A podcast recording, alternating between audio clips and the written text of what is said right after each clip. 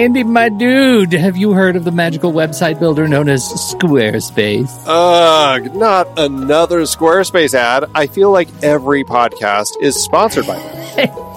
hey, don't knock it till you try it. Yes, okay, it is overhyped, but actually, it lives up to the hype. Squarespace is like a website fairy godmother. With a click of a button, your site transforms into a beautiful masterpiece. A website fairy godmother? That sounds interesting. What makes it so magical? Well, for starters, those slick templates make anyone look like a professional web designer. Pick one, customize the colors and fonts to match your brand, and voila. Plus, the drag and drop fluid engine is so easy, your grandma could build a site on Squarespace. Well, she did knit me a lovely scarf last Christmas.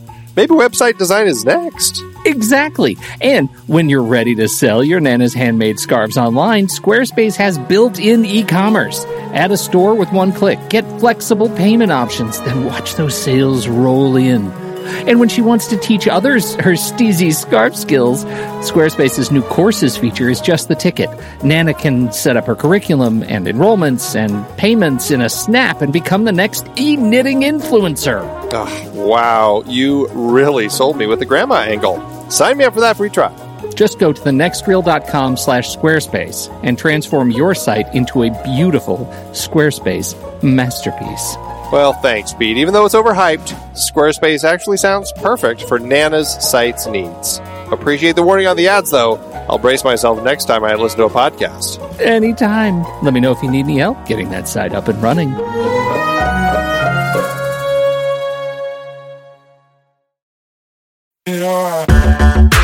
Andy, can you believe we've almost hit 700 episodes of The Next Reel?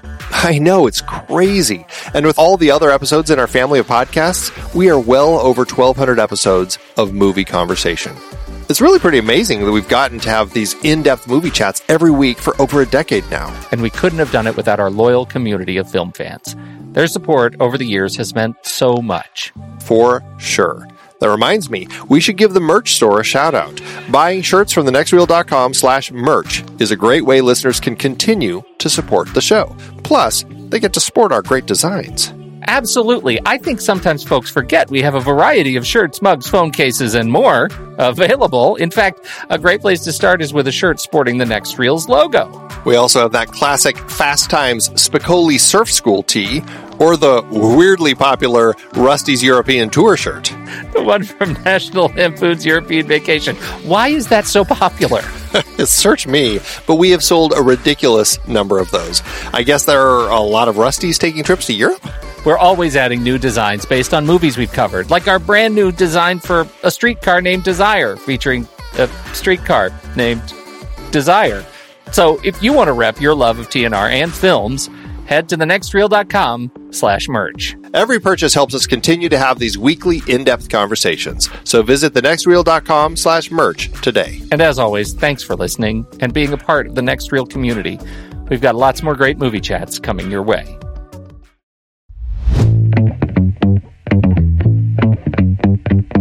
Welcome to the Next Reels Movies We Like, part of the True Story FM Entertainment Podcast Network. I'm Andy Nelson, flying solo for this episode. Today we've invited Academy Award winning costume designer Deborah Scott to talk about Roland Joffe's The Mission, a movie she likes.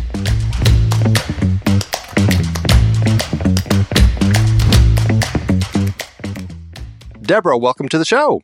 Thank you so much for having me. Oh, I'm thrilled to chat with you about this movie, which you, uh, you know, you sent us a big list of movies. This was at the top of the list, and it was the first one that I gravitated to because we've never talked about it on our show before, and it is one of my favorite movies. Obviously, didn't know that, but I was like, oh my God, this is great. We got a chance to chat about a movie that really means a lot to me. And so I am very excited. That's wonderful. A lot of people don't know that movie. I still feel it's a little obscure. I guess at the time it wasn't because it, you know, it had a lot of nominations and things like that, but now 20 years later 30 years later whatever it is yeah yeah mm-hmm. yeah it's just not talked about very much mm-hmm. um, you know it's frustrating because at the time of its release it was largely considered a box office flop. It didn't make its money back, which is uh, strange to me. But I suppose, given the topic, maybe it wasn't something that was as uh, as much interest to people. Yeah. But as you said, it did end up getting a number of awards. Mm-hmm. And I think if there's one thing that people still would perhaps recognize as coming from this film, it's Ennio Morricone's score, which oh my god, yeah, is one of the tops, right? I mean, it's so good. It's it's really the glue that kind of holds the movie together. It's just I don't want to get off topic, but there's not that much dialogue really. There's some scenes where there's intense dialogue for a short amount of time, but there's long, long stretches where there's no dialogue and it's all music. Yeah. So, I mean, it's a score that holds up. You can, anybody listening, anybody, just listen to the score if you haven't seen the movie. It's absolutely stunning. Uh, it's, it's also one of my favorites. So, yeah. Yeah. Before we dig too deep into this movie, which again, very excited to chat about uh, with you, I wanted to just uh, kind of get to know you a little bit, your background, how you got into costumes, all of that good stuff. So take us back to the beginning. And, you know, little Deborah, what was it that said, you know what, costumes? I think that's where I want to uh, gravitate toward. That's a funny question. I think uh, I started very young being drawn to the cinema because my father was a big fan of movies. So he would take us on occasion to the drive-in, which no longer exists either. Pretty much. He loved a Western. He loved John Wayne. He loved all those things. So we, you know, I started watching movies when I was quite young um, with him. And then I learned to sew very at a young age. And I think I was just drawn to costumes because of, of what it brings to a character. And I think a lot of the movies I really like have very strong, strongly drawn characters. So that was that was one of the things I went through as I went through school, went through high school. I was in the drama department and I just I thought I would move to California and you know, who knows, maybe I would try acting, which was ridiculous, but the whole time I was doing theater, I would also be, oh well, Deb can do the costumes cuz she can sew right? So I, ah, it, sure. it became a vernacular that I was really comfortable with. When I went to college, that's pretty much what I majored in, which, you know, and when you major in design, you're also get to include sets and makeup and hair, which I gravitate to as well now. That was pretty much it. And I met very fortunately decided early on that I, I did a little theater stint, some Shakespeare festivals and things like that. And it was very clear that you weren't going to make a living doing that. so, and I really wanted to do what I do full time. So I decided to try my hand at filmmaking and I went to college with Charlie Martin Smith, who you maybe remember from the Buddy Holly story. And he introduced me through a couple of people. He was working on a film called Never Cry Wolf, which is also one of my favorite movies and they found themselves in need of a costume designer or costume person at that time. So, you know, he suggested me and I got the job and I, that's how I really got started. That was my first really main, you know, I had done some low budget horror film stuff before that and a little bit of television, but that was my first, like what I felt legitimate movie. That which is a, a, a great start. Definitely a film yeah. that stands out. I mean, it's a you know it was one of those films that I remember as a kid, like my parents talking about because it was just something that um, they found so powerful, and so it's it's yeah. just one of those films that's kind of always been lingering around and perhaps another film that isn't talked about as much yeah. these days but certainly a film that is worth looking at and worth talking about for sure. Very much so. It's got a beautiful look to it. It's a very you know intense character study as well. Yeah and Carroll Ballard's a wonderful wonderful director. So black stallion for example you know yep. so you yep. know he's he's pretty he's pretty great. Um, so i was lucky for that. And then that that was a sort of jumping off point to meeting Steven Spielberg, which was very in- incredibly lucky. Sure. And I got hi- I got hired to do ET with him. Wow. Yeah. an interesting uh, journey. Now, when you're jumping into like the mindset of of uh, costume designer, obviously there's the logistical side of it as far as like, okay, how many story days do we have? How many outfits do I need for each of those story days for each of the characters who are seen on those days? How many uh, duplicate uh, outfits do I need because potentially stunts or you know blood splatters or whatever. I mean, there's all mm-hmm. that logistic stuff that you obviously mm-hmm. have to mm-hmm. be dealing with. But before you get to all that, the logistical side, just when you're looking at the script and the story, like how do you start processing the ideas that you're going to bring for the characters? That's an interesting question. I think you know the more experience you have, the more you can sort of, you sort of double read, right? So you're at the same time thinking of the scope of the production as well as what, what you, your initial read on a script would be. And because you read so many scripts that you may not get asked to do or that you may choose not to do, right? So the script read is really important in terms of does it speak to you personally? Like, is there something about this that sparks something in you that you feel like I have something to contribute to this?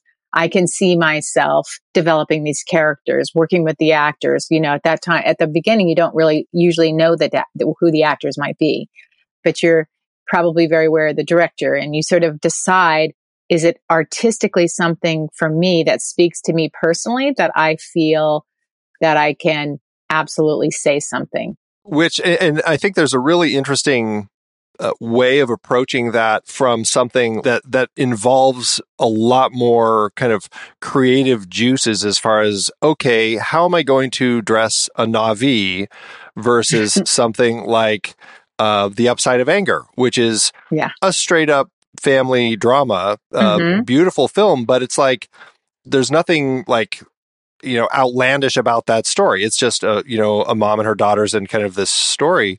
Mm-hmm. so in processing like that that wide scope of that how do you how do you look at that? It's the characters that will speak to you. Sometimes it can be the genre like something like an avatar film.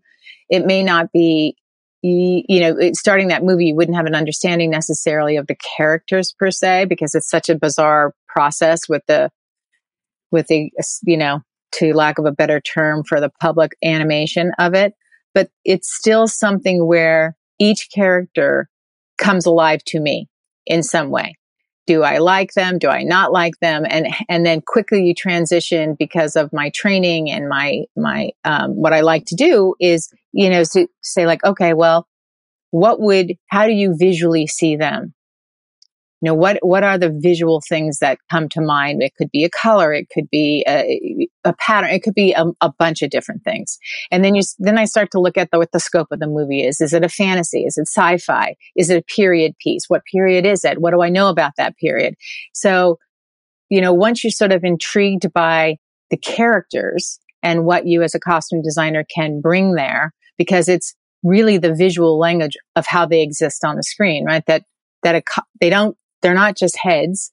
They're like full, full on people, top to bottom.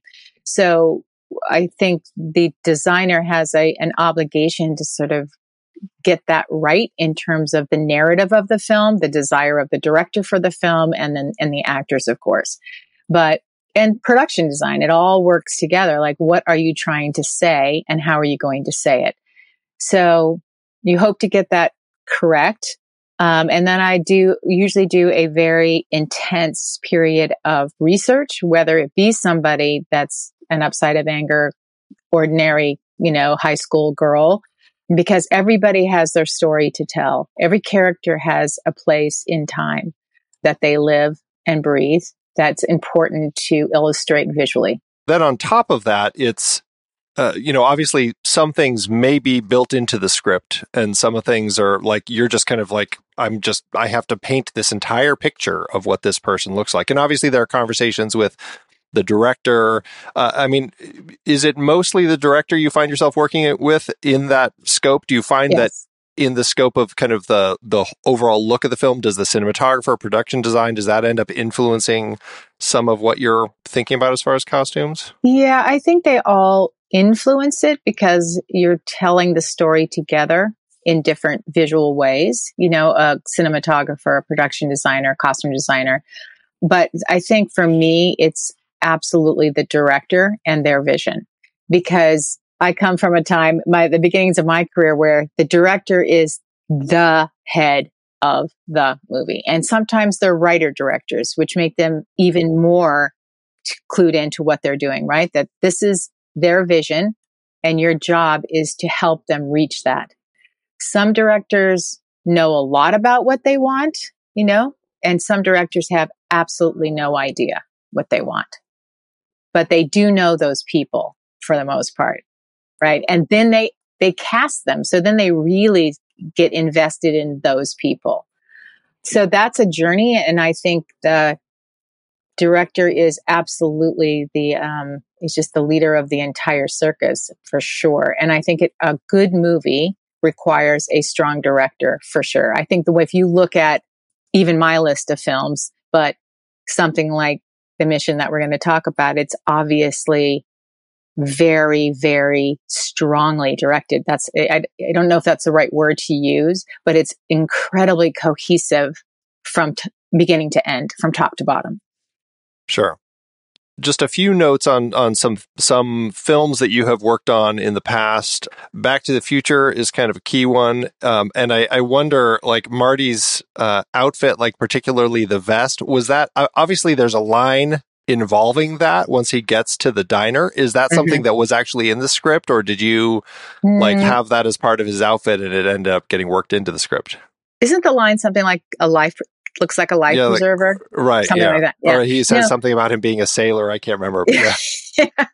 Um, I think, I think in that particular case, it wasn't written into the script. So the idea being, and I think this was where the writers and the director and the costume designer really came together. You know, we came together as one. It's like, he needs to, that character needs to walk into that 1950s diner from the 80s at that point, very far right. in the future. Yeah. and, and make an impression, but also fit in.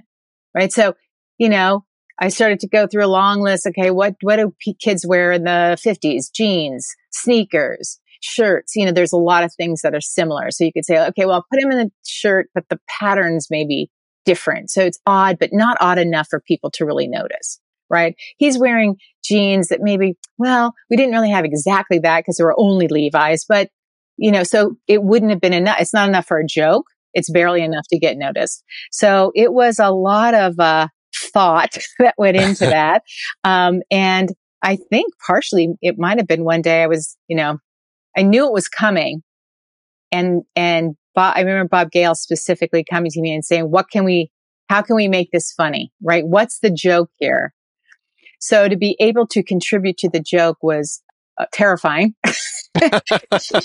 and also really rewarding ultimately because I think it was winter at that time. And I think, you know, I started to think about, oh my God, look at down coats. No one had, they didn't, that didn't exist in the fifties. Can we work that in? And then I think it was, it was a series of conversations where that was a really good kind of springing off point for the joke. And then it became like, what about orange? Right? Because maybe brown, no one would have noticed, but orange, you notice. It, you don't notice it too much. It right, was a very right. popular color in the 80s. Everybody was wearing North Face. So, uh, you know, I think from then it was like, it felt really good to be able to sort of supply the visual that then that the joke could spring from. That's that's so funny. What a what a journey just to get to that, you know. Yeah, and, it was hard. It was harder, I have to say, at the end when Chris Lloyd comes back from the future mm-hmm. and to try to decide like mm. remember that I remember them asking me at one point like, but Deb, what are people going to wear in the future? Like with all seriousness. And I was like, right. if I knew that, I could be very wealthy. right. I don't I don't know. So that became more of a loosey goosey kind of joke and kind of silly. But yeah, the, right. Yeah. But the, the down, the down, yeah. It was uh-huh. completely ridiculous, really.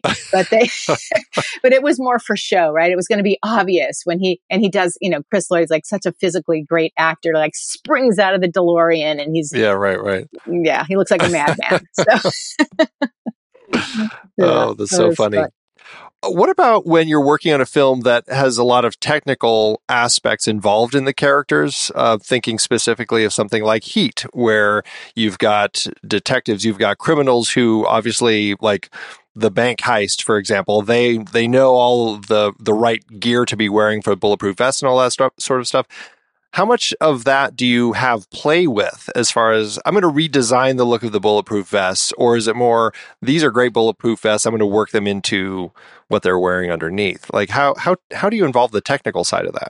Yeah, well, that's an an unu- a little bit of an unusual case because Michael Mann, who also was on my list, he's a brilliant filmmaker, very very strong, completely you know dedicated director, and who isn't excited to see his new film? I am. Mm, uh, but he's right. No kidding. So, uh, but in that case, I mean, he's a, a, stickler for precision, Michael. So we had a, a, a few technical advisors, right? Military, SAS, as you know, like all these, like the, the, a detective from Los Angeles. So there were people that I could go to, and he wanted it to be completely accurate. So there was no, there was going to be no redesigning. There was going to be nothing. It was like, how do you make this work? You know, do, does he want to see the vest or not see the vest? That's a, you know, little thing. You know, he's a, he's a complete stickler for precision and choices, Michael. So everything is very well considered. So you might bring him like at the beginning when they're they're dressed they, they're in the ambulance right? They're supposed to be ambulance drivers. Michael gives me the brief and then it would had to be this particular color. Well we dyed many versions of that particular color. Many. And like within a very low you know very very narrow range of that color minty green and till if there was one that he liked right? So that wow. might that might be a case where maybe he did call in the cinematographer and say, you know, considering the lighting that day, it's outdoors, it's daytime, the inside of the, what the ambulance, like he goes through all those steps. So he's uh, very demanding in that way. And I think it really gives you the task of, okay, how are we going to do this?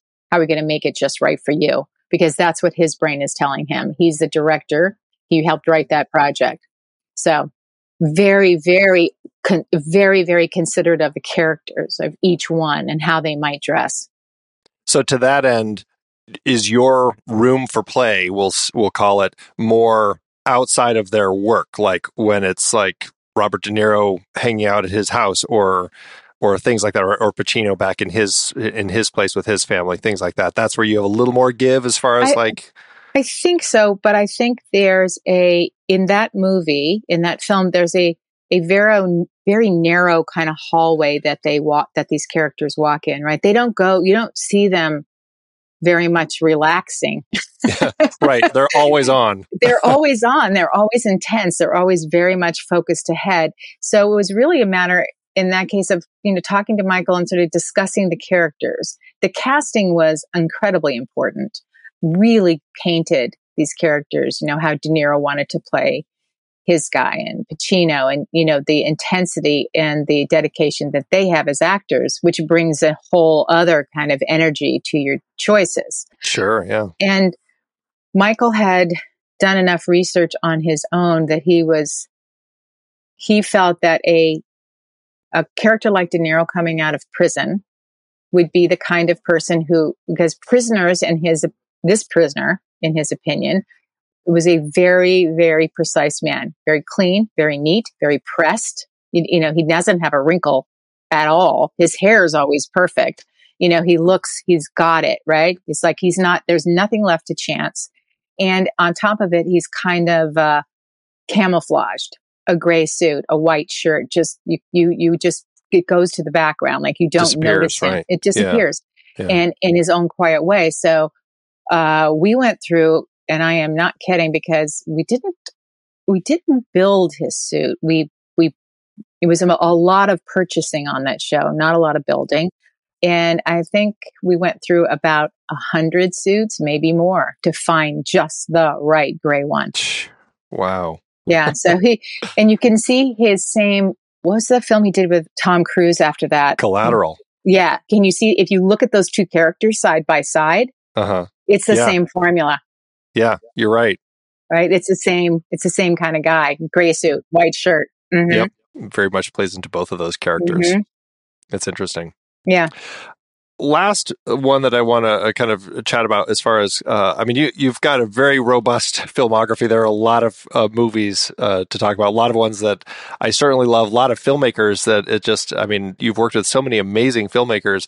But I already mentioned um, the Na'vi and Avatar, and just in the scope of, I, I just want to kind of get a little sense of how the working style changes for you when you're working on a film like let's talk about most recently Avatar Way of Water, when so many of the characters are being digitally created. Uh, I mean, you're still manufacturing actual outfits Mhm. but like where does that come into play because i mean and again this is you know my understanding of of filming these but like the actors are are doing the whole little motion capture performances Mhm. and so when do those costumes actually how how do they end up getting integrated into the production Well, the process of working on a film like that, which is a, uh, you know, highly technical, is there, it's like the, the answer to that question is kind of twofold in that you had this incredibly new world, right? All this technology, all this, you know, all this ways of making different things happen and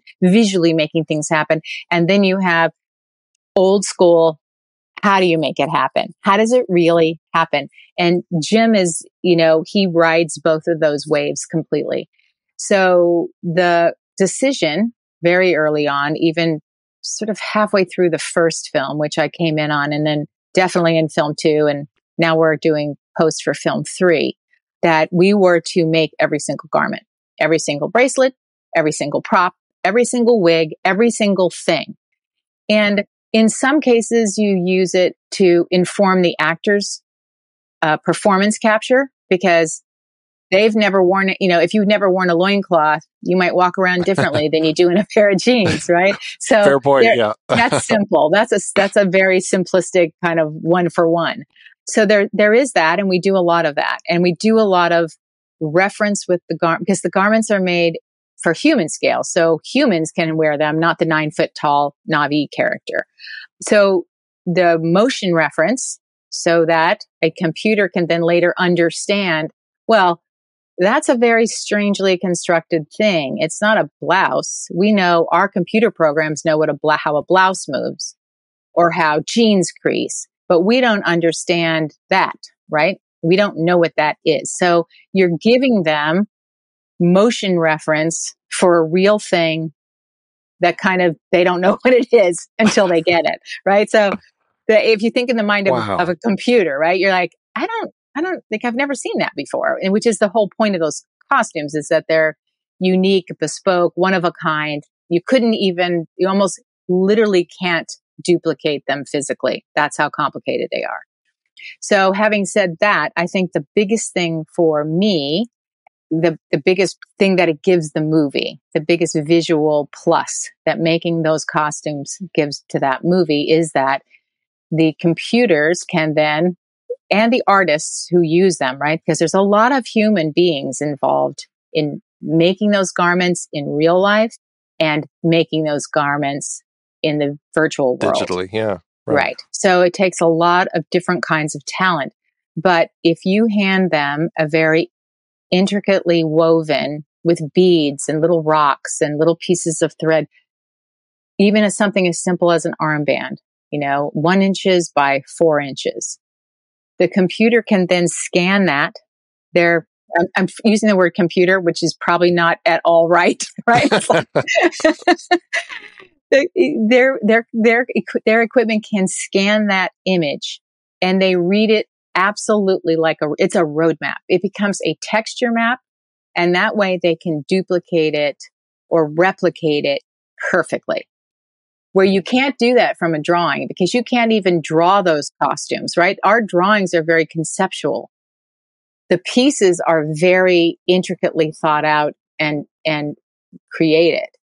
So from a drawing, the technology would then say, Oh, I think it's this swirly, swirly line, say. Or, but when you give them a really woven thing, they can say, Oh, that's 16 knots shaped in a circle.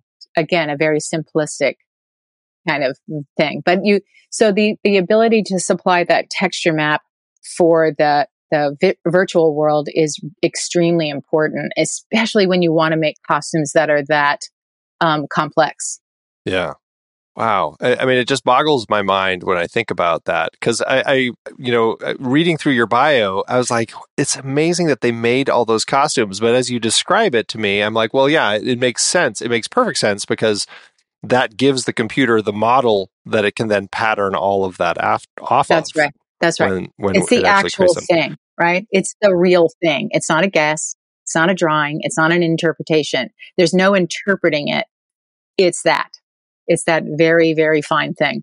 Well, and as you talked about that, the actors understanding what it feels like moving around in a loincloth, also I would imagine just it's something that informs their performance as far as like okay i have a better sense as to i can get more get myself more into the head of my Na'vi character mm-hmm, mm-hmm. by because i'm wearing this outfit even if i don't That's have a right. tail and i'm not nine feet tall and all that That's sort right. of stuff so That's yeah. right. And it affects a- actors, different actors in different ways, you know, and our producer, Jon Landau, always would cite the sample, the example of a, that, uh, Sigourney Weaver's character, Kiri, wears a shawl and she wears it kind of for protection, right? Not, not physical pr- protection, but more like emotional. So it's her emotional support shawl, as we, Yeah.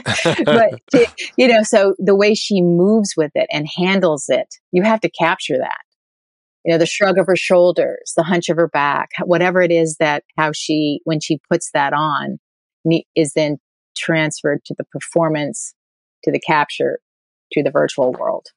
it's amazing Yeah, it's pretty, it's pretty complicated. It's, it's kind of a whole new, it's definitely a whole new world, a whole new world for me, for sure.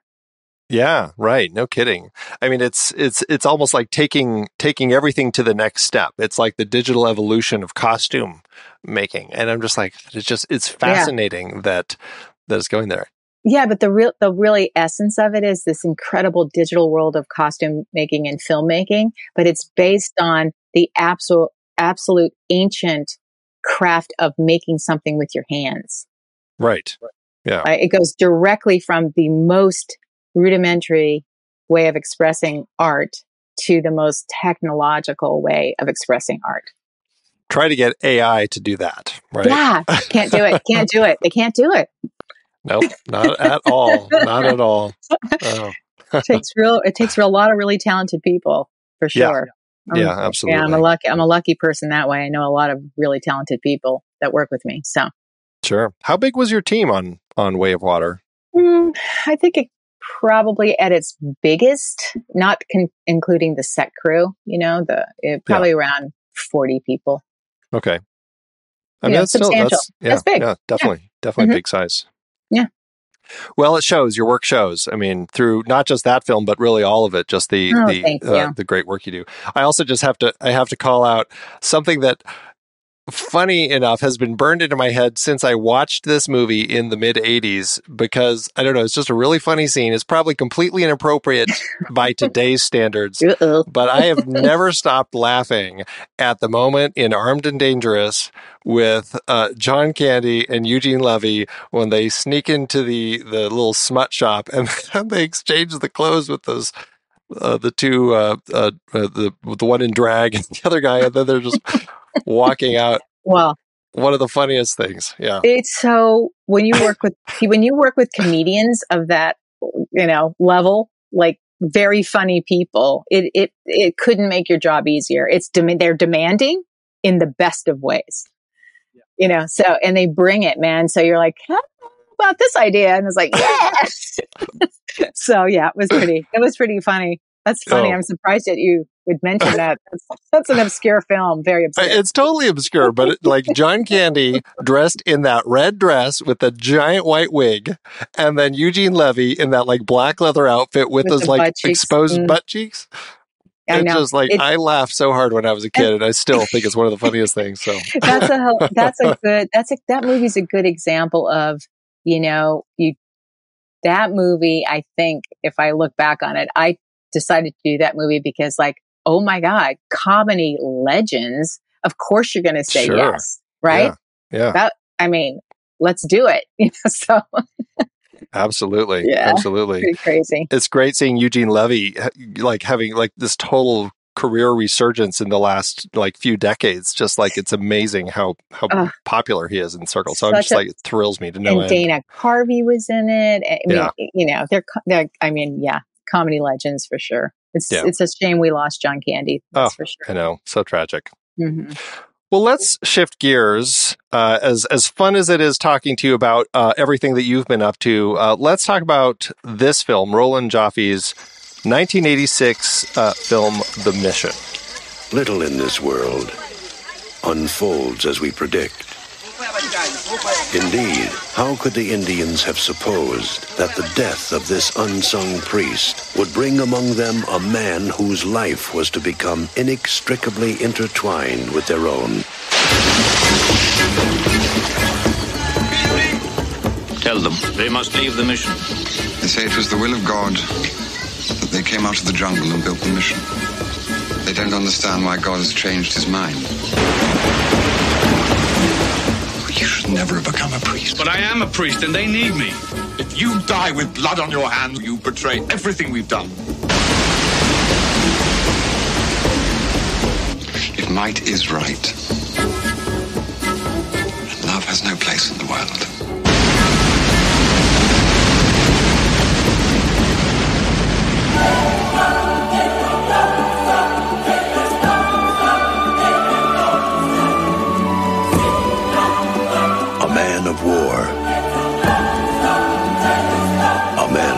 Of peace. A land of timeless beauty. An age of conquest. The laws of heaven. The way of the world. The lives in the balance.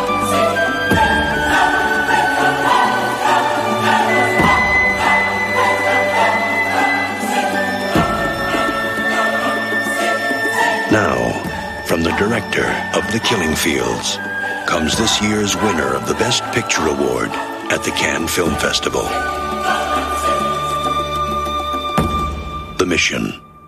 First, what is it about this particular film that uh, that draws you to it so much? Well, I think it's an incredible example of a bunch of different stuff. But the first one being incredibly well drawn characters.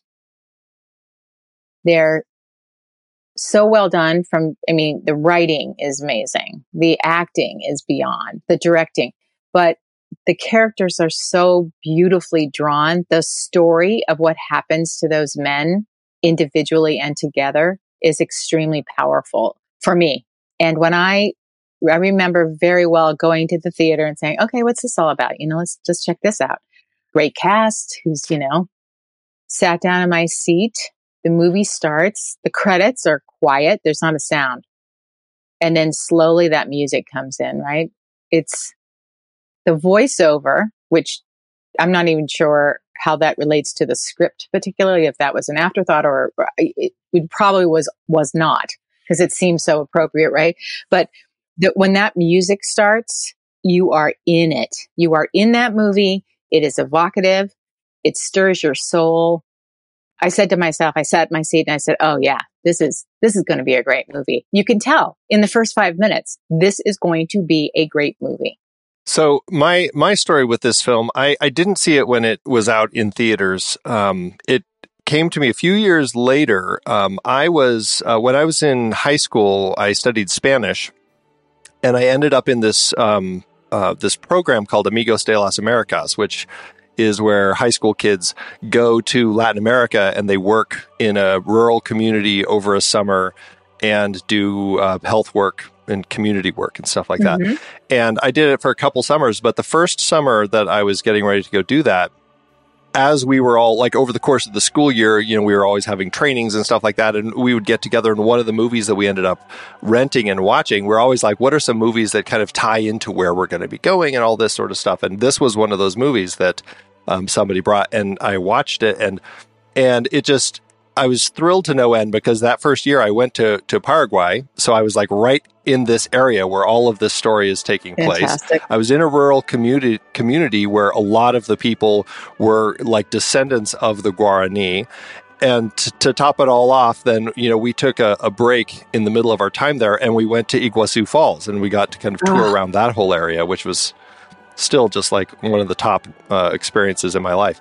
And so just being there doing health work in this world where so much of this film took place. Oh, and the town I was living in had an old Jesuit like a mission actually Mm. in in the place there that was actually being restored at the time and like we would go with the people that we were staying with and we would go to mass on sundays in this old Jes- jesuit mission and so it just like my mind was like so in this movie um, well when i watched it and then it's you know i've continued watching it over the years and i just always am drawn to the story of these people and just I, I find that it's aside from my my excitement and passion for like this part of the world and and exploring a story like this and the music and everything like that just i find that there is such interesting complexities within the story about the idea of you know what was going on in the world at the time as far as like the spanish and the portuguese battling over territory and who is going to get to claim this area and can we get rid of the mission so that we can get more of these uh, Guarani to be slaves and, and jump into our slave trade and all that sort of stuff. And and and then you're also getting like this whole side of like religion and the way that the religious system was set up paired with faith. And you know Jeremy Irons character Gabriel so much represents faith in the community in the people in uh, just kind of like that uh, being authentic and allowing the people to be who they are. Whereas the church is so tied into the politics. And i found that to be such an interesting um, exploration in the film that uh, for me when i first saw this uh, i found to be such a kind of an eye-opening thing that it's just like i don't know kind of looking at this side of of the way that kind of the politics of the church and, and how all this stuff uh, Yeah. plays out. I, it's it's a very interesting element to the whole story. Yeah, it's fascinating. It's also, you know, taking history, any movie that is, you know, can can kind of beckon back to a time in history that's accurate and real, whether it's dramatized or not, you know, is is eye opening. It's a it's almost like you have to watch it, right? You're, you should watch it. It's more probably even more useful than reading about it. And it's a story that these so complex, like you're saying, with all these different parts of the world interacting and crossing paths, and what does it mean for the indigenous peoples of that country, and how how how are the Jesuits going to deal with the church, and how is you know are you know, Spain going to deal with Portuguese? It's so complex in terms of politics, religion, and and human beings that it's fascinating how it the story unfolds and and it holds you there. Because the complexity of it is you know you can't escape it. You can't ex- escape the the drama that it brings to your own soul. You can't ex- escape the the sadness the relief the uh, there's so many emotions. Like you i cry through that movie like nobody's business. You know either you're just moved to happiness or you can't believe this horrible thing that you just saw and not in a gratuitous a gratuitous way at all. Not at all. It seems absolutely realistic. And i think the filmmakers did an amazing job just in all of it right? The the, the production design and the the use of those falls and i know the guarani people lived in and around there but those Right. the visual the sound of the falls the the power of it just is like a it's it's such a symbol of kind of what is to come what has happened. You know faith can be huge. So can so can a government. Yeah. Right. so you know all these things kind of battling it out and how nature kind of was the uh where you it points to right? It shows you in nature what's going to happen in the world almost. So the production design is amazing. Finding those those locations rewatching the movie again I, I was like oh my god can you imagine being on that film crew? It must have been brutal I can't. Yeah. must have Right. been brutal. The Yeah. bug bites alone. I mean, that you know, the physical being it hot, the physical. I, I kept thinking, man, there must have been a lot of visits to the set nurse and doctor. You know, there's no way. Yeah. Just watching watching the scenes where uh, you know inevitably they're using some stunt people to like scale this the the wall beside the the falls, but there are some shots where the camera Oh, is yeah. close enough. I'm like, that really looks like Jeremy Irons, like Yeah. on the side of this hill with nothing holding him here. What is going on here? Yeah, it's it's crazy, and I think that that decision alone, and I'd love to have known how they made some of these decisions, but the decision alone to put that, you know, Jeremy Irons' performance is unbelievable. He's like the simplest man with the the biggest heart and the and the most expansive mind, right? So he's got he's and he's out there in the elements, one slender young man scaling that mountain Yeah. at peril in every step, right? So is that the journey of his life? Yeah. Is that what he was doing that day? Yes. It's big and small. Yeah. Talk about being present when you're oh actually performing, right? It's like, Oof. you're like, oh my God, oh my God. You just want to close your eyes and you can feel it and you can hear, you know, the music and the, and again, I mean, I could go back to the sequences where there's no dialogue that you, you don't need it. You don't need them to translate the language. Mm-mm. Yeah. You know, they don't waste he- he- They wasted no time. It's a brilliant screenplay. Yeah, that's a actually really interesting point. Speaking to the Guarani and the the nature of the the people that you know this story centers around. That you know, there's certainly an argument to be made about like the side of the missions and were they actually doing anything good by y- the work that they were they were doing. And I think the film kind of touches on that a little bit. Mhm. Um, but the the way that it portrays these people, and I, I, my understanding from reading up on it, was actually a group of uh, people from Colombia that the director had found. Like he, Roland Joffé went into this script saying, "I can't do this story if it's just about a bunch of white men. I, I want to make sure that, it, that it's centered on the tribe." And so. Robert Bolt, who wrote it, was just like, "Well, good luck." And so, so Roland was like, "Well, okay, I got to go down there and find some people." And he ended up in Colombia and found a group, um, a, a, a tribe in a few communities who they ended up flying this whole group. He was the first white man that that they had ever seen. Doesn't surprise me. Yeah, and and their understanding of white people were that they were they were bad. They were people who would come and take you away, and that was essentially all they knew about white people. But he kind of he talked to them about it and and told them about the story and and they agreed to be a part of it. And they for the first time they all went and hopped on a plane and they all flew down to to the falls and to film around kind of uh, you know the Iguazu Falls are right there on the border between Brazil and Argentina and to kind of like film in that area. And then they did a lot of filming also in in Colombia. But um but capturing this what feels like uh, like an authentic group of people who we don't need to translate it as you said. Like we're experiencing it from essentially kind of like that outsider perspective of hearing them in their their native tongue and just watching them doing things. And we can understand and that's what's so amazing about like just the way that uh, Joffé decided to not give us subtitles for everything they say, we can still understand what they're saying, their actions. Yeah, you don't need it. You do not need it. You're so you're so it becomes so clear what's going on that and I think that's a really uh I I bet you wouldn't be able to get away with that now, right? This is the studios would be like, no way, you're not just leaving out. but this the dialogue is spare all along. But the fact that you don't get that translation, I think I thought was an incredibly strong and brilliant move on his part. And I think the auth- authenticity. I've done a lot of research with indigenous peoples around the world, and that authenticity, I think, is absolutely key. You 100% believe it. The costumes are great. The makeup's great. All of it's great. The casting's great. All of it's great. And that it's very interesting to me as these indigenous peoples around the world, which is also the sad statement of the film, right? That they're disappearing yeah. in right, our world, right. right? But that, that la- the language that the Guarani speak is huge. It's, that's what's survived now to this day. I find that amazing. Kind of doesn't have anything to do with the movie, but it does have to do with like some things can last, right? Some things can.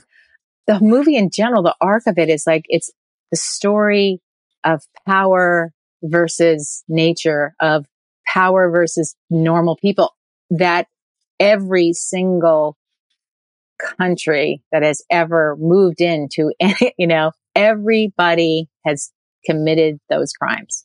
Yeah. You know, all the powers of the world have committed those crimes. And whether they did it as harshly or less harshly, it doesn't matter. We're all, all of civilization is guilty of what happened there. Yeah. Because it's true. happened every, it's happened everywhere. It happens everywhere.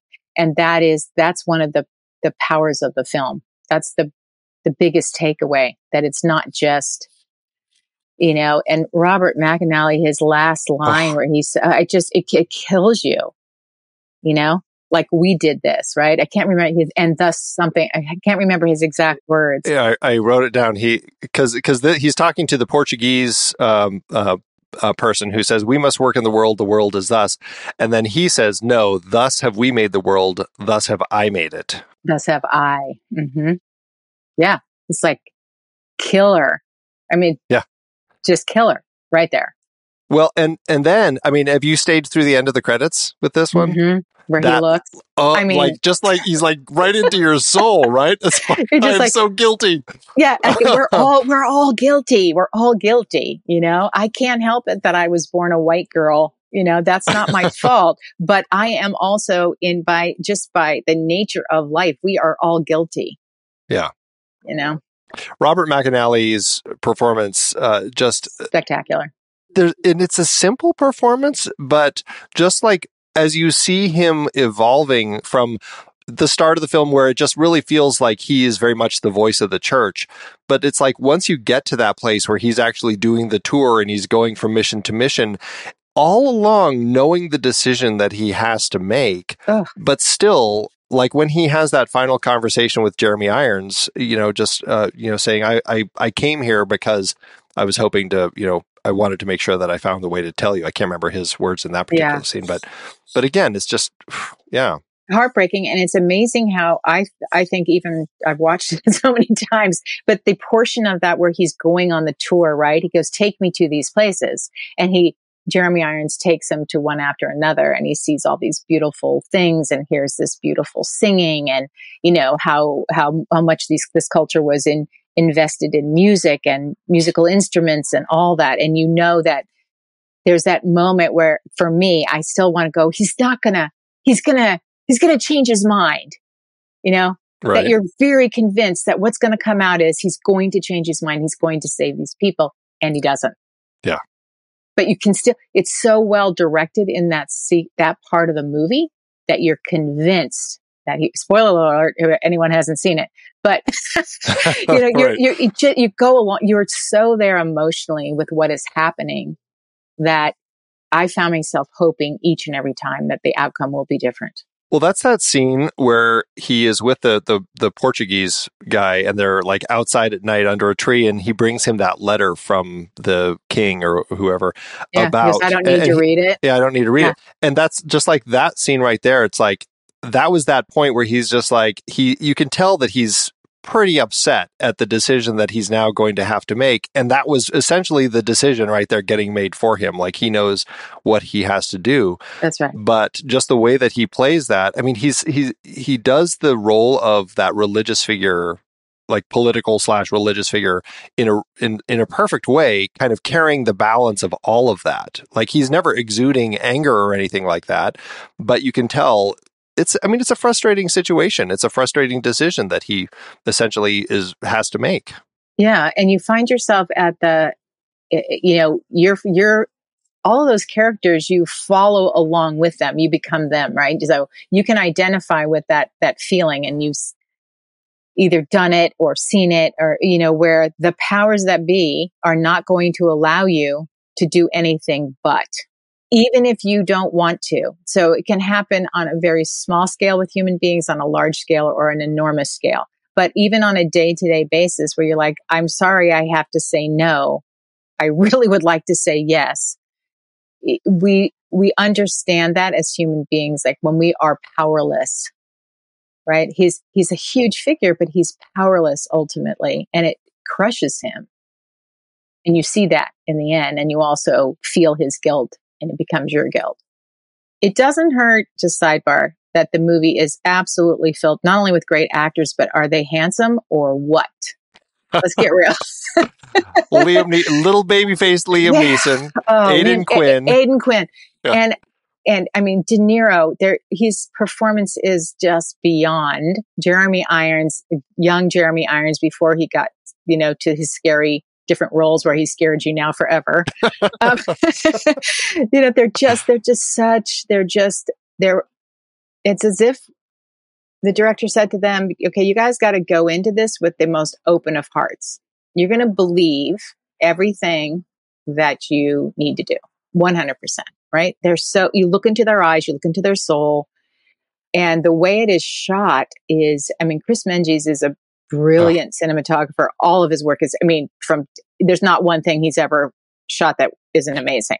So the fact that he can work in that environment and be probably the best natural lighter ever, like ever, and choosing the angles that they chose where, you know, when, when De Niro, I just, there's times where you just like, oh my God, you just, you feel their pain, even though they're not looking at you. You know what's happening when he, after he kills his brother and he's looking down and it, there's that yeah. dolly zoom thing. It's just so, again, no words, very little dialogue, very little dialogue between the three, Aidan Quinn, the, I don't want to say girlfriend, and then, and De Niro, because it's the story of those brothers, right? The brothers. Cherie Lung, Lunghi, Lunghi? Oh, yeah. Car- as Carlotta, yeah. Yeah, Carlotta. That was a character. so spare. Like, watch it again and see how they don't talk about it. You know, they've talked about it but they're not going to talk about it in front of us. It's a really interesting sequence. And, you know, sometimes there are films where you watch and you have a, like a, a story element like that, kind of a beeline that feels very thin and you're like, I'm not getting enough. It's, it's interesting how this one, the way that the script is, as you said, like they're not saying all of these things here, but we're getting everything out of it. Like I, I didn't feel like I missed anything. I didn't feel like no. they shortchanged that story thread at all. I still feel like I'm getting everything I needed to really understand where uh, Mendoza is at that particular moment after he right. gets so you know angry to the point where he kills his own brother. I mean, it's. Mm-hmm. But that dialogue between he and Carlotta, like you don't miss at all that she's that she's going to now be nervous and say to him, Oh, I have something to tell you and I'm going to tell you this and tells him, no, forget all that. Even if they did shoot it, which I doubt they did, but you never know where he picks up that scene when he just turns to him and says, Felipe, you know, like you know everything that's gone down. You know everything and you can see it in his heart and his eyes and his, you know, it's really, really, and that again, like the most dialogue in any scene is that scene with Jeremy Irons and and uh, De Niro in the jail in the when they're inside the monastery or wherever they are, where he's been. They have that incredible scene together where he says, "You killed your brother." Yeah, you are laughable. I mean, it's brilliant writing, so strong beautifully portrayed too by both of the actors, and and that leads to you know one of I, I, I would say probably one of the one of the iconic out of many iconic scenes in the film, but it's like the penance scene when De Niro he he ties all of his ev- everything from his past essentially into that net and is dragging it all the way up to the top of the falls yeah. and just like watching him go through that. Uh, and then it, it's like such a challenging scene to watch because we're right there with Liam Neeson's character like who is so frustrated. It's like just cut like, it off and just, you know, you're him. fine. You've done enough. You don't need to keep going. But and then yeah. and then when you and and you so you're right there with all that frustration and then you can see how much it obviously has affected him when he after uh, Liam Neeson's character cuts the rope and then he goes back down goes and ties it back it. up and pu- yeah because he's and not then, done yeah. he's not done you don't need to know he doesn't say anything De Niro says virtually nothing Nope. Through that whole, just, it's a long yeah. sequence. It is. The mu- again, the music is incredible. It's shot incredibly. Yeah you feel for all of them and you know exactly where they're coming from. And when Jeremy Irons has to say to, to Liam Neeson, like, you know what? Uh-uh. He's, I'm not going to help him. This isn't, this is not how it, you know, this isn't the way, whatever his exact words are. But, and then when he gets to the, it's Ugh. an, it's excruciating to watch him climb. It's the biggest allegory done so beautifully that I've ever seen in a movie. Um, and when he gets to the top and what happens with him and indigenous people is just, I can, I can barely speak about it. I'll start crying. It, I mean, you know, it is, yeah. It, it ties the whole story together.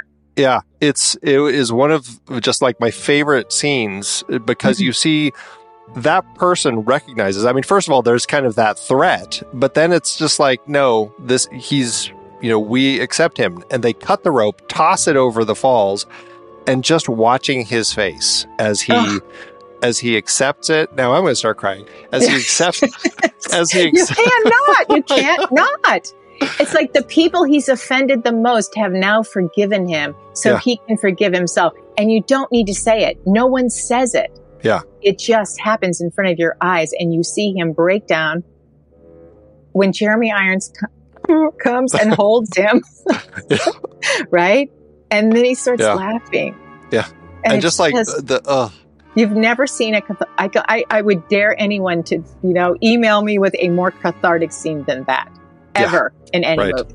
the the the expression on De Niro's face is like Ugh. there's so much release in it like just the the joy of of like being free and like you know getting through that and it just i mean it really Unbelievable.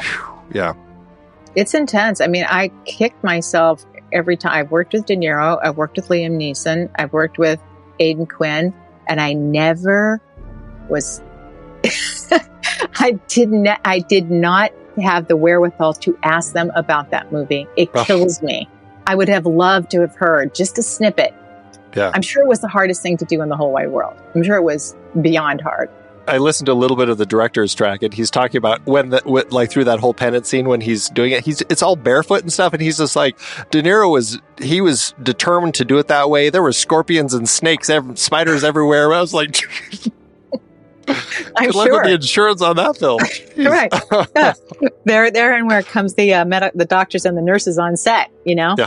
right uh, and and Jeremy Irons. You know that all those vows that the Jesuit priests make, and there couldn't be a more pure of soul person who's not the slightest bit trite. By the way, like the there is nothing. He and he's barefoot the entire movie. He never puts on a pair of shoes because I'm sure that was one of his vows. But uh, yeah, it's a killer. It's it's not a pick me up. That movie, but it's so wonderful and cathartic, and so it you will never regret watching it. It's an interesting ending to the film because you're right. It's a it's a heartbreaking end to the film, but at the same time, we do get some children at the very end that they come back to the village after it's been ver- burned and destroyed by the soldiers and they're collecting little bits and pieces and everything and you do get this sense as they kind of find these pieces hop in the boat and and kind of journey back into the jungle that hmm. there might be a future for them. I mean, we kind of un- sadly know where that future Right. leads to, but still, Yeah. You have to believe that they, again, you believe that they believe it.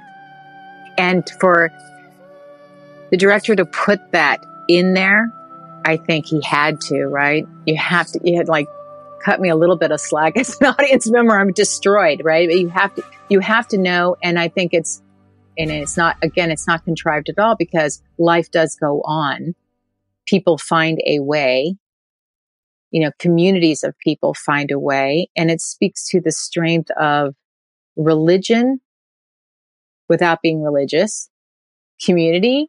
It speaks to the good in people, the evil in people. And it, it never trivializes it, but it doesn't, it, it doesn't, I, it's another, it's not a fantasy at all either, right? It's so real. right. It's stunning. It's a stunning piece of work all the way around. I don't know, you know, the sets. I mean, my God, locations. Ugh. Everything. er- I mean, honestly, it just it's it's a fantastic piece of filmmaking. Uh, this film did get, as as we said, it, it had seven, I think, Oscar nominations. Um, it only ended up winning uh, cinematography, which fair there. Um, it lost to Platoon for director and picture.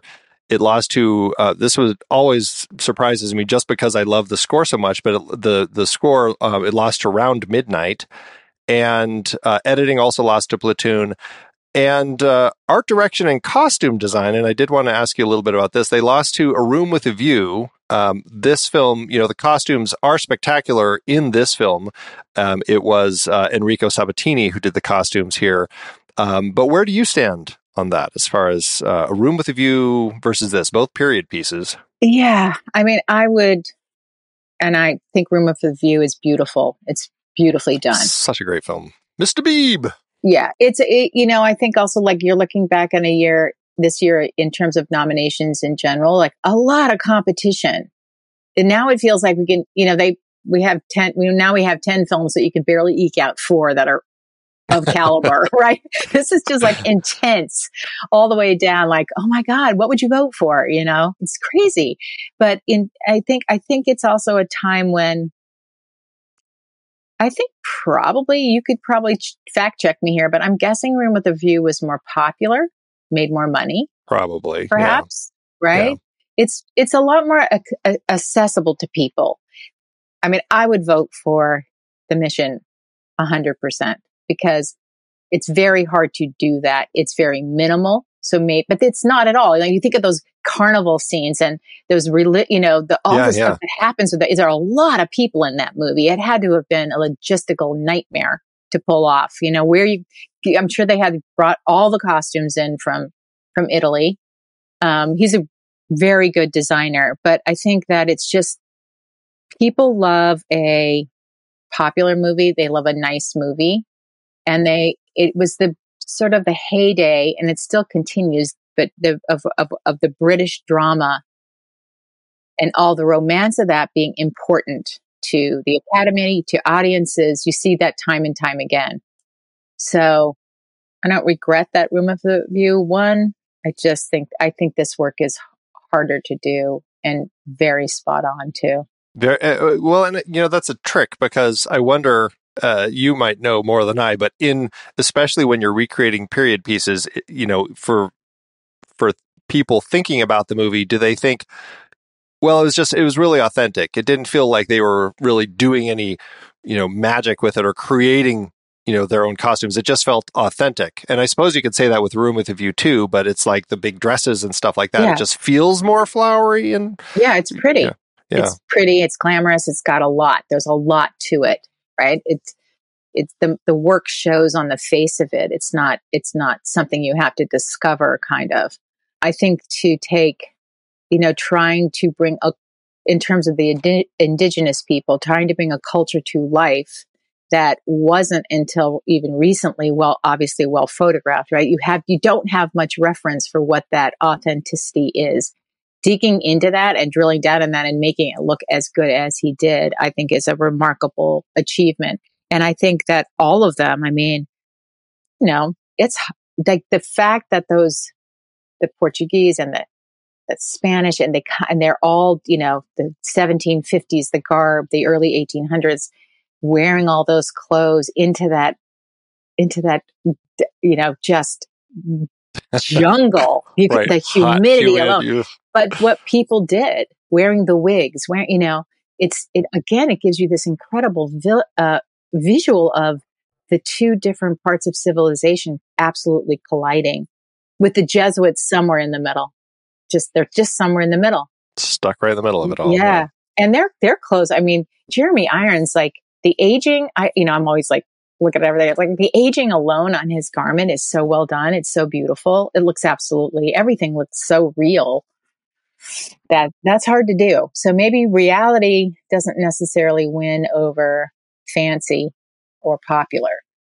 Yeah, which you know, I, as you said, I mean, I, I, it probably a, a trend in the in the industry, and I, you know, I, I think there's always these trends. Like I, I, you know, you know, as an outsider, we would always hear, "Oh, it's always the period piece that wins. It's not going to be a fantasy costume that'll win. It'll be a period piece." You know, and I, you know, I think that there are exceptions to that rule, but it's, you know, I, I think that Few and far between. Yeah, Mhm. right, right, Mhm. right.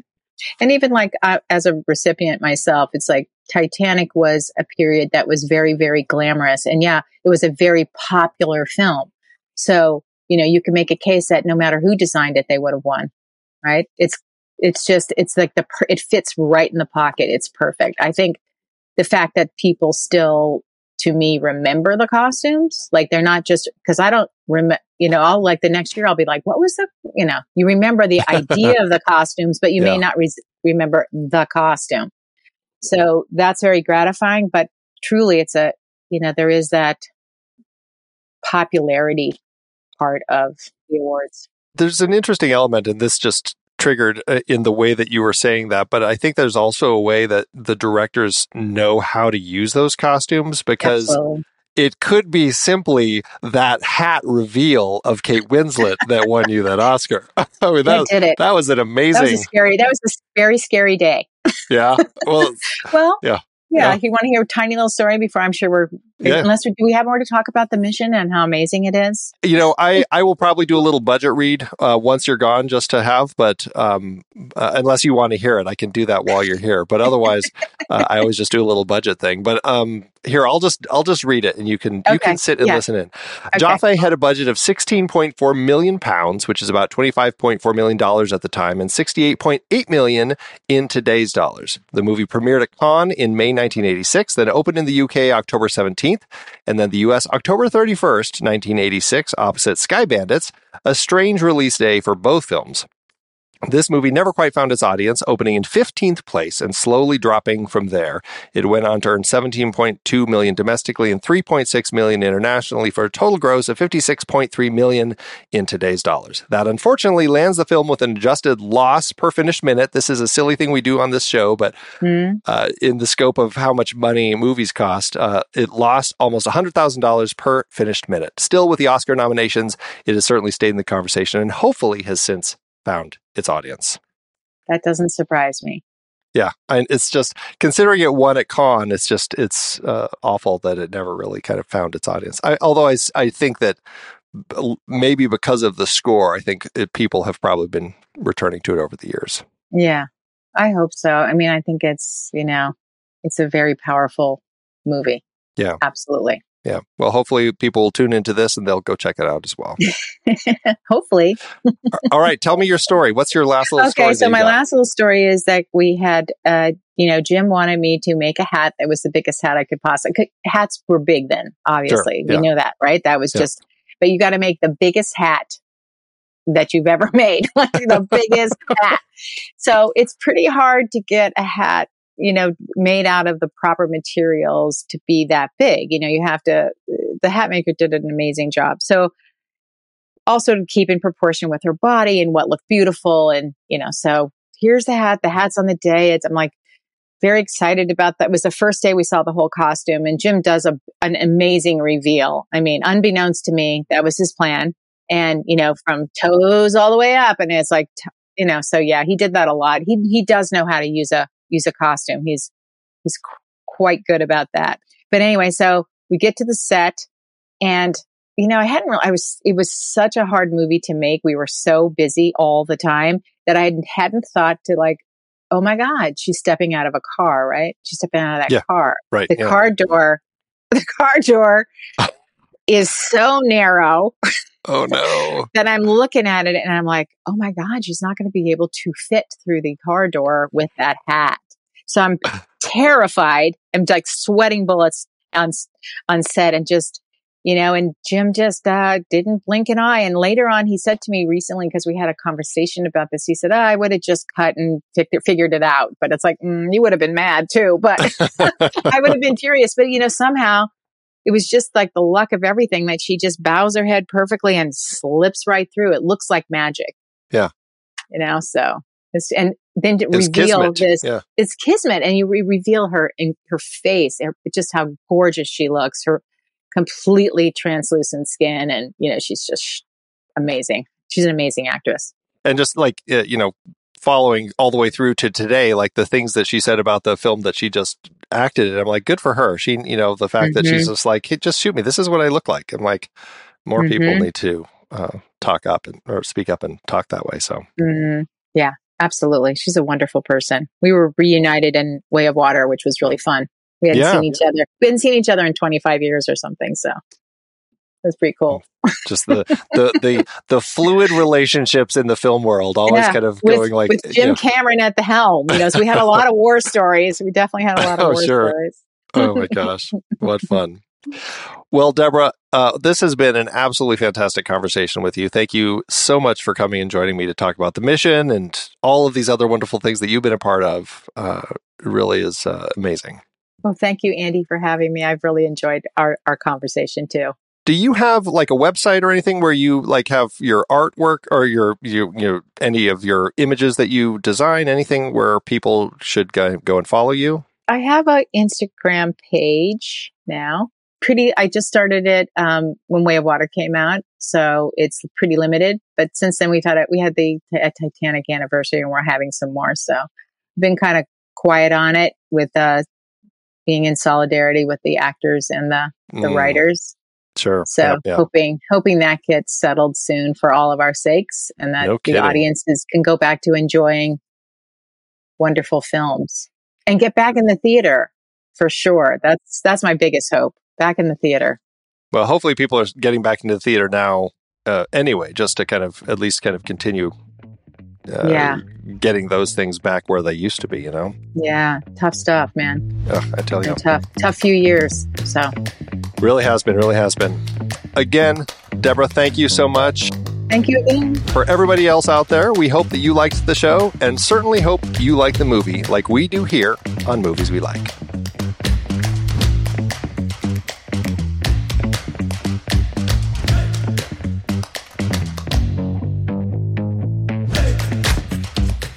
Movies We Like is a part of the True Story FM Entertainment Podcast Network. The music is Chonk Clap by Out of Flux. Find the show at truestory.fm and follow us on Facebook, Twitter, Instagram, Threads, and Letterboxd at The Next Reel. If your podcast app allows ratings and reviews, we always appreciate it if you drop one in there for us. See you next time.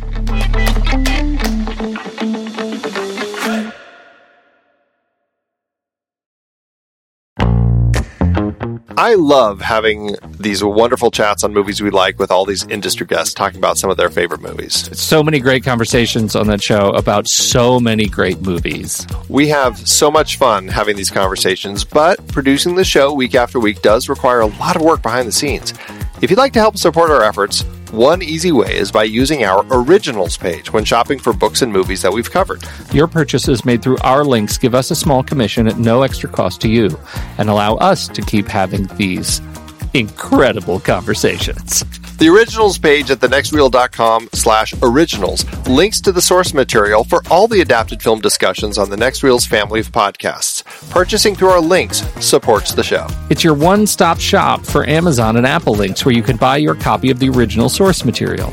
Original material for movies we like, movies like Casino Royale, The Silent Partner, Never Let Me Go, Silver Linings Playbook. There Will Be Blood, based on Upton Sinclair's Oil. I believe it's oil. Oh, yeah, I forgot the exclamation point. Plus, by using those links to buy your next read, Apple and Amazon show us a little bit of love, which allows you to support our family of shows with minimal effort. thenextreel.com slash originals. It's a great way to support the show and find your next page turner. That's right. Head over to thenextreel.com slash originals to pick out your next read and dig in today.